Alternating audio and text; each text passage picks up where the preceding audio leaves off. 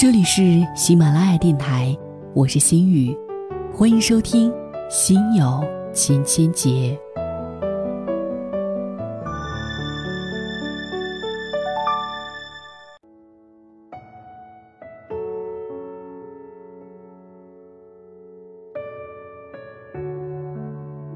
浙江浦江，婚礼开场前，新娘驾车逃跑，新郎哭诉：“这到底是怎么了？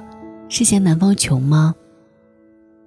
姑娘开口：“不是为了钱，是没法沟通。我错就错在，以为年纪大了可以将就。从认识到现在，单独吃饭没超过三次，没看过一场电影。如果是你。”你愿意将就吗？如果你将就了，你会劝别人将就吗？电视剧《何以笙箫默》热播的时候，何以笙有一句台词戳到了很多人的心窝。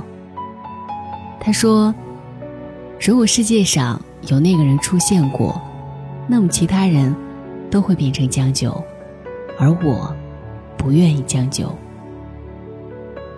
何以笙为了一段感情坚持七年，终于等到赵默笙回来。这样的不愿意将就，在影视里就是情圣，在现实生活当中就会被看成是傻子。很多人劝说别人的说辞就是：“嗨，人生不就是这样，将就着过下去就行了。”他们并不是只劝别人，在他们自己的生活里。也充满了将就。工作不算好，将就着吧；伴侣不满意，将就吧。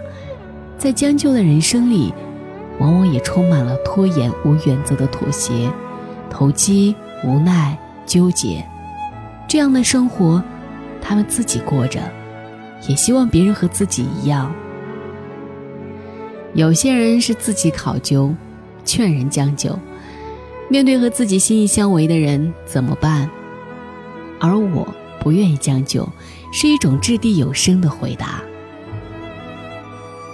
电视剧里的何以笙是一个孤儿，所以没有父母逼婚，经济独立，意志坚定，不会太受别人的左右。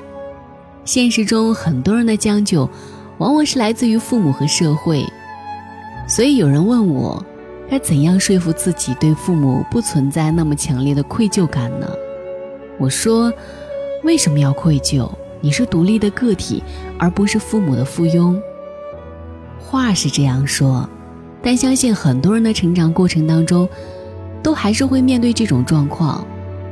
要随着成长的历程，慢慢的摆脱这种心境，而且。在为人父母之后，也要求自己做到不去摆布孩子的一生，不以“我是为你好”为理由，要求孩子各种将就。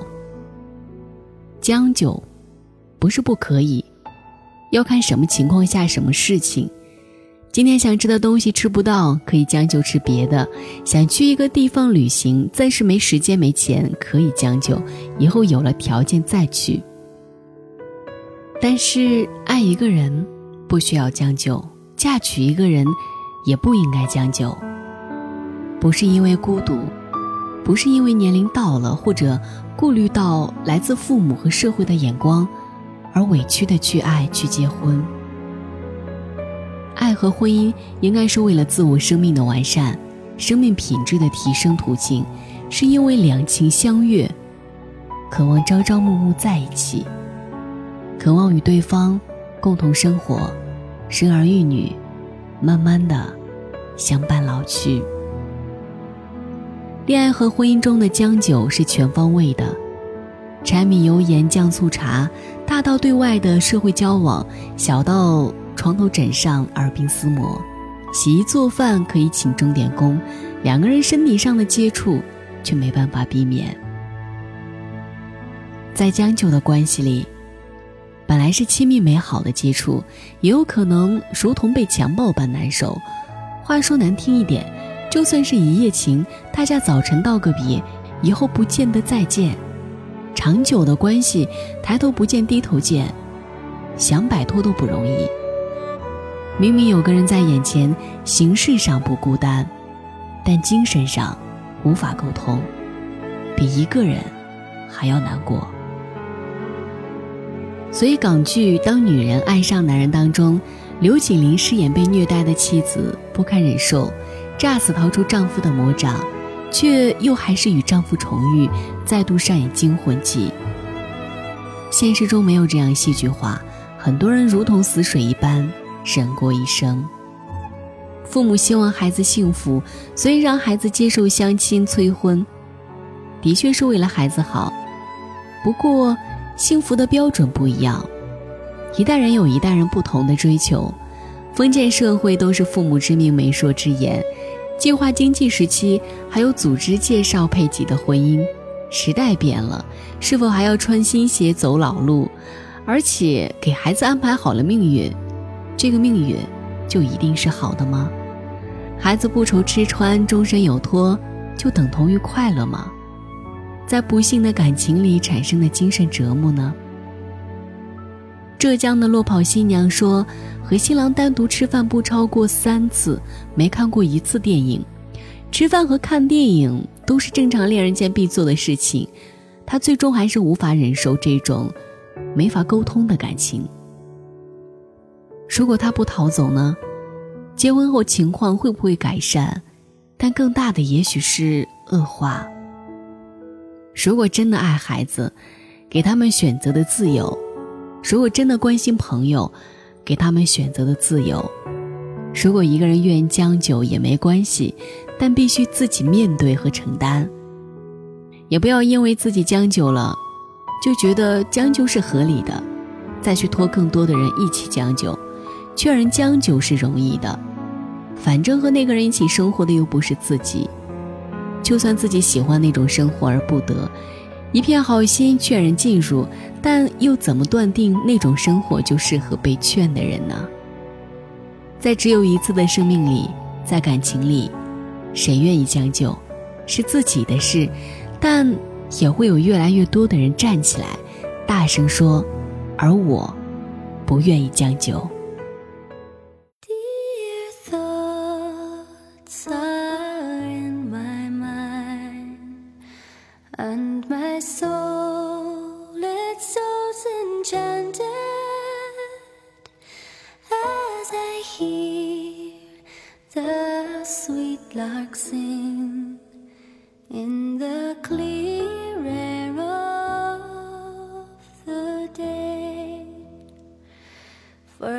Tender beaming smile to my hope has been granted and tomorrow he shall hear all my fond heart longs to say.